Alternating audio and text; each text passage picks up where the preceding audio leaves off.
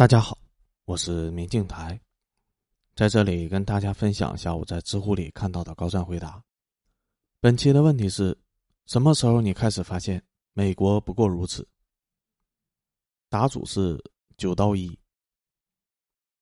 在美国遇到的四件小事让我明白了，在美国没有正义，只有交易。这个国家太不正规了，是彻头彻尾的关系型社会。如果你觉得它公正，那只是因为你还没有找到搞关系的门路罢了。在一个把去中心化的追求刻在骨子里的社会，是不可能有所谓的公平裁决、正义审判的。你只能接受标准的相对性和制度化寻租的广泛存在。一办证之乱，SSN 码的故事。刚到芝加哥，我和室友们去申请 SSN 码，类似于社保号。我们三个人一起。莱美身份资料准备的都一模一样，只因为在办理的时候去了不同的窗口。其中一个室友被告知他的身份无法办理 SSN，而我和另外一个室友则顺利的办完了。这种情况在我们周围并不鲜见。解决的办法是多去几次，总能遇到愿意给你办的资源。直到今天，我也没有搞清楚，按照美国的法律，我们当时究竟能不能办理 SSN 持枪证的故事。伊利诺伊州的州法明确规定，非移民前的外国人不能办理持枪证。然而，在实际的操作层面，所有拥有了伊利诺伊州 ID 的人都可以申请持枪证。问题是，只要拥有了 SSN 码，就可以申请到伊利诺伊州的 ID。换句话说，我虽然不是移民前，但实际上可以凭借着 ID 办理持枪证。靶场的小妹拍着胸脯告诉我，五分钟填表加上十五美元就能办好持枪证。那是什么阻挡了我在美国拥有持枪证呢？是申请系统。持枪证的申请系统中，外国人需要填写 I 九四码，因为以前的 I 九四码是纯数字的，所以这个地方只能填入数字，不能填写字母。然而，二零一九年五月以后入境的人，他的 I 九四码其中是有字母的，结果就是我死活也填不进我的 I 九四码，靠一个系统的 bug，意外规避了一个管理 bug，我真是太服气了。二驾考之乱，美国驾考完全就是由考官决定的，没有录音录像什么的，过与不过就是考官的一句话。芝加哥的一个考点就是因为贿赂腐败太严重了而被反腐了，还有更夸张的，我师妹路考的时候开不好，按照道理是要挂的，考官跟他宣布的结果的时候，他表现的很伤心，大概是因为师妹真的很好看。考官觉得我见犹怜，考官改口告诉他：“只要你答应我回去好好练习，我这次就让你通过了。”结果师妹就顺利过了。三罚单之乱，美国警察的自由裁量空间大得惊人。同一天、同一个州、同一辆车，因为驾驶员不同，警官的裁决轻重就会完全不同。去年我欢快的开着车刚进威斯康星，就被警察给逼停了，原因是超速。这是典型的伏击执法。伊利诺伊州对超速很宽容，而威斯康星州对于超速卡的极严。因此，威斯康星的警察专门埋伏在伊利诺伊和威斯康星的交界处，就抓那些没有注意到已经进入威斯康星地界的小子。白人警察大妈也没和我客气，直接开了一个两百七十刀的罚单。当天晚些时候，我们又被警察给逼停了，原因是下午有点暗，我们没有看清楚路标，在单行道上逆行了。这次司机换成了一个姐们儿，驾考的那个可爱的师妹坐在副驾驶，对面来查证的警察小伙，他们一顿的央求和可爱攻势，小伙就表示念在你们初犯就不罚款了，把驾照拿出来，我记你们个警告吧。姐们儿表示我美国的驾照过期了，中国驾照没带。警察小伙啊，那就算了吧，下次你们注意，你们跟着我的车走到正确的道路上。我尼玛！我美国驾照也过期了，并且还在央求警察大妈的时候告诉他，我下周就要回国了，不管是应诉还是交罚款都很不方便，能不能念在我初犯宽容一下？结果人家就来了一句：“回国了也没有事情啊，你把支票寄到法院就行。”哈，亚裔男果然是鄙视链的最底端。四小杰，以上的四件小事彻底戳破了我对美国是一个先进国家的幻觉。一个连办事、考核、处罚标准都没有办法统一的国家，怎么能称得上先进呢？连底层的工作人员都有如此大的自由裁量空间，那高层呢？简直不敢想象。世界上没有绝对的正直，如果有，那只是因为你给的利益还不够。制度的公正绝不能寄希望于执行者的所谓正直。或许你想说，这叫有人情味儿，但人情的升级版不就是寻租和腐败吗？美国人不仅搞关系、搞寻租，而且还把他们堂而皇之的制度化了。更何况，这样的人情还有极大的随意性，对你网开一面有多容易，刁难起你来就有多容易。为什么美国黑人和警察的关系那么紧张呢？因为美国黑人就是警察自由裁量空间的最大受害者。我以前一直不太明白。为什么美国有那么多的案子都是以认罪协议结束的？就算到了庭审，也会尽量的要被告人认罪了才定罪。后来明白了，在这样一个去中心化的国家，没有一个拥有足够的公信力的机构来做一个裁决，你只能让对方接受一个协议，达成一个交易。事实上，认罪本身也就相当于接受了一个交易，也因此，这个国家是不可能有什么对错是非的，只有力量格局下达的成交。感谢朋友们的点赞和评论，我在此对回答做一点补充，也是对部分评论做一个统一的回复。首先，师妹的照片没有，师妹说她要体面，不能随意的抛头露面。其次，我不是来炸鱼的，别听立党瞎说。有些人对美国的崇拜真的是到了丧心病狂的地步，就是不相信美国有任何的缺点，以至于你告诉他我们也有一些问题，美国也有，甚至比我们还要严重。他们会以为你是在反讽，是在钓鱼。当然，对于立党这种豪强权贵，就算是在美国多年的，也是没有什么机会体会到民间疾苦的。他不相信很正常，毕竟对于富人来说，美国真的就是天堂，连法律都可以名正言顺的为你低头。或许你看完会觉得，就这些鸡毛蒜皮的小事也能黑美国吗？但通过这些真实的细节，击碎大家对于美国现代性和先进性的幻觉。就是我的初衷，不要指望在键盘上打倒美国。就算我费尽千言万语，从大的方面论述美国多么的坏，也不能改变美国制霸全球的事实。我们这些喷子所能做的，就是通过真实的、能够引起群众共鸣的细节，击碎公知们对于美国制度和文化先进性的不实的吹捧。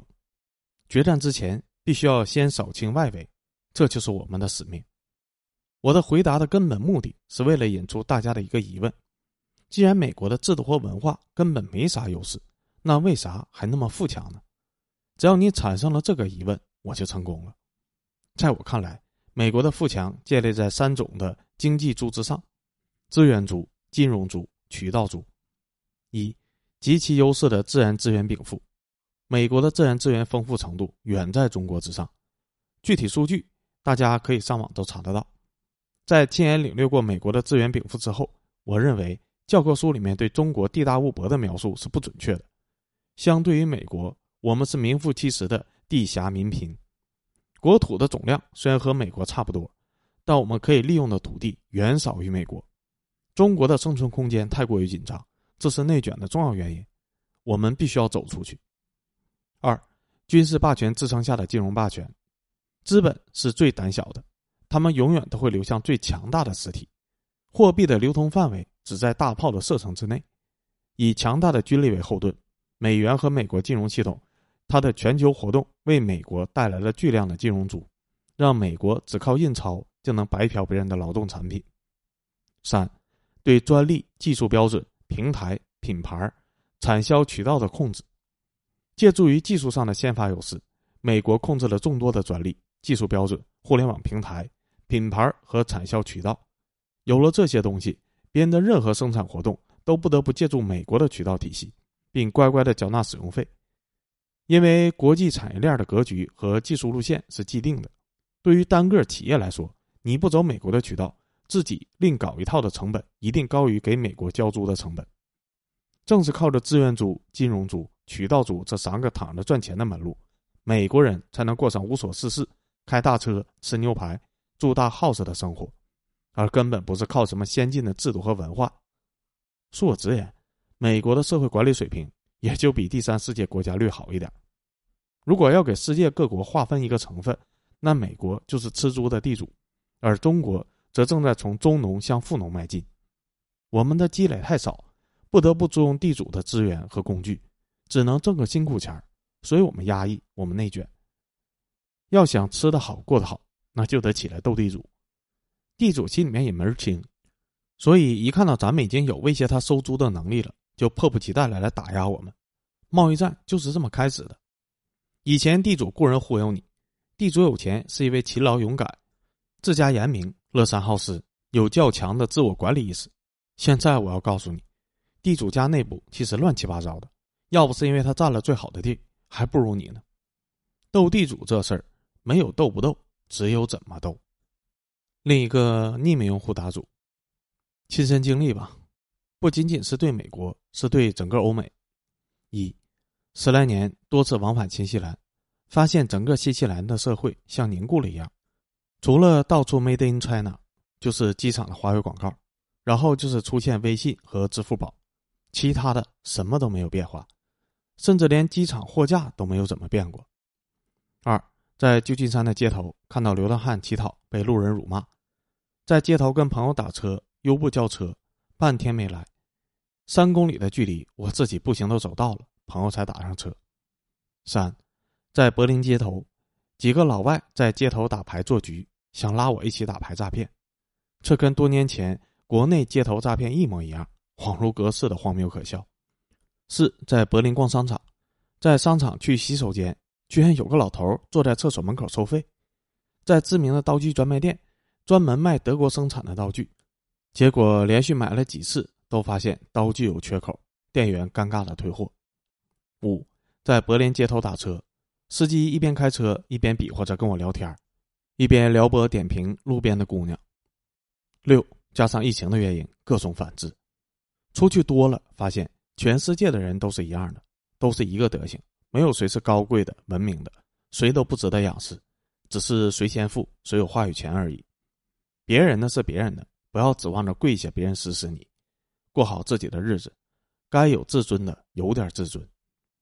七，再追更一个，最近在处理海外的财产，真的办起事来效率是真低呀，律师、中介、会计、税务等等的晕头转向，各种相互矛盾的要求，反复证明我就是我，而且收费高昂，都快疯了。我这才回过神来，以前老说中国办事官僚。实际上，国外才是真官僚啊！只不过他们的逻辑是，政府制定繁文缛节的政策，然后把事情分包给诸多的私营机构，再收取高费用，政府置身事外罢了。这两天看到的评论挺有意思的，有不少经历类似的有共鸣的，有抖机灵的，有挑刺儿的，有以过来人姿态教育我、指导我的，也有表达政治观点的。简单说一下。以前有十多年的经常出国，去过挺多国家，家里也有人移民海外，也就是疫情后我出不去了。这些事情都是自己经历的一小部分而已。欧美有不好的地方，也有很多挺好的地方，懒得写那么多而已。在十多年前很长的时间，那个年代的很多人，包括我自己，对欧美和欧美的人的确有好奇和仰慕的心态。以前国内不都是这个氛围吗？多出去走走，也就理解了，看开了。众生皆平等，特别是年龄也大了，心态就平和了。写一点感悟分享一下而已。想要证明欧美好还是不好，大可不必。他们也就是那样而已，平等看待。有类似感悟和经历的分享一下，大家乐乐就行。无论在哪里，过好自己的日子，爱家人，爱国家，有自尊，不以物喜，不以己悲。另一个答主沐风林。我是提前退休的六零后，混在知乎这个小年轻居多的平台上，倚老卖老一下。先说我什么时候爱上美国的，就在崔健那首《一无所有》的年代，我曾经问个不休：“你何时跟我走？”可你却总是笑我一无所有。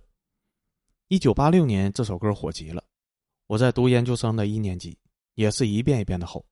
是的，是吼而不是唱，因为我们就是一无所有。但内心渴望有，有好生活，有自由，有很多以前想都不敢想的。我出生和成长在天府之国的成都，父母是北方人，到四川建三线国防工程的，因为是国家重点工程，吃饭有保障。小学和初中那会儿，我们大院的孩子经常和当地的孩子打群架，原因主要有两个：一个是大院的伙伴带到学校的白面馒头被抢了，于是我们组织起来捍卫尊严，约好时间地点和当地的孩子就干上一仗，经常是上百人打得极为惨烈。另一个和女同学被欺负有关。到八零年代中期，还没有好生活吗？说件小事儿吧，在北京念大学时，总有些会发生群体逃课，就是学校食堂加餐的日子。加餐意味着有肥肉吃，食堂前哪里还有什么斯文？大家都早早的举着饭盆挤在门口，大门一开就冲锋陷阵般的你推我搡的开抢。有自由吗？没有。大事儿不论，还讲小事儿。谈恋爱不敢在校园里，拉个手都会被干预和批评，还不悔改就有遭到处分的后果。那个年代被处分可不是小事儿，毕业找工作可就难了。小事儿的前方是刚刚打开国门的世界，终于不再只有马列主义毛泽东思想，还知道了黑格尔，终于不再只啃白面馒头，还尝到了可口可乐，终于不再只看把台词都背得滚瓜烂熟的地道战。居然还有神探亨特这样好看的电影，终于不只唱革命京剧《红灯记》了，竟然能哼哼邓丽君的靡靡之音。思想错乱了，原来打小就受到的教育不是那么回事儿。帝国主义竟然有如此之多的美好的东西，物欲的原始冲动被强烈的刺激起来，久被压抑的思想被激发的热血澎湃，也想要民主和自由，不能继续一无所有，就这样跪了。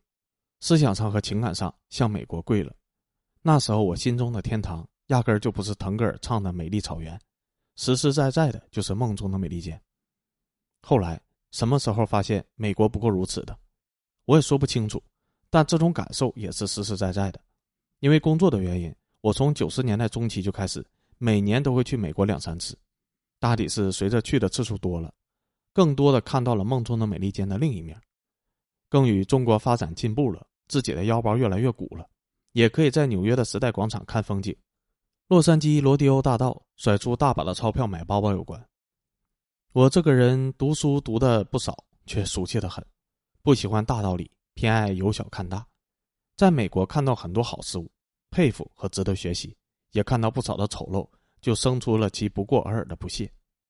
都说咱中国人素质不高，那是没见过美国人的素质才这么讲。有一次在纽约的地铁。只不过等一趟车的功夫，就看到了两种逃票方式：一个黑小伙充分发挥其运动的天赋，走到门禁前一个跨跳就过去了；几个白姑娘充分发挥了高智商和集体主义精神，打头的刷卡打开门禁以后，后边的一个接一个抱着腰蜂拥而入，留下一串哈哈大笑。总体而言，美国的精英阶层的素质，搁在世界上任何地方那都是顶尖的存在，这个咱们得承认和学习。美国平民阶层的素质嘛？那就呵呵吧，要不然特朗普这么不靠谱的所言所行会得到广泛支持呢？他迎合的就是中底层的白老美的喜好和心中的期望。一九九九年，美国轰炸我驻南斯拉夫大使馆，是我从桂美到猛醒的分水岭。虽然当年很贵美，但反而激发了更强烈的爱国心。只不过这种爱国心很奇怪，是想着美国能帮助我们进步。经济上和政治上都是如此，炸弹无情的轰灭了幼稚，猛然惊醒了。美国就是美国，中国就是中国，我们只有靠自己才能真正强大起来，才能有一天真正的不让惨痛和耻辱的历史重演。那年，我参加了北京的反美示威游行，和各高校的学生一起喊口号，往美国的大使馆里面扔砖头。那时起，我成为了坚定的中国民族主义者。我属于理智型的。该向美国学习，咱还得学；该做的生意还要做，但内心明白的很，早晚有一天，中美之间会有决定地位的终极之战。我们泱泱中华岂能久居人下？现在开始了，虽然来的稍微早了些，但该来的终究会来。打压威胁到自己地位的国家和事物，永远是美国的基本国策。特朗普如此，拜登也是如此，那就战吧，各条战线上。打一场持久战，我相信我的国会有困难和障碍，甚至会有很疼的代价，但终究定会是胜利者。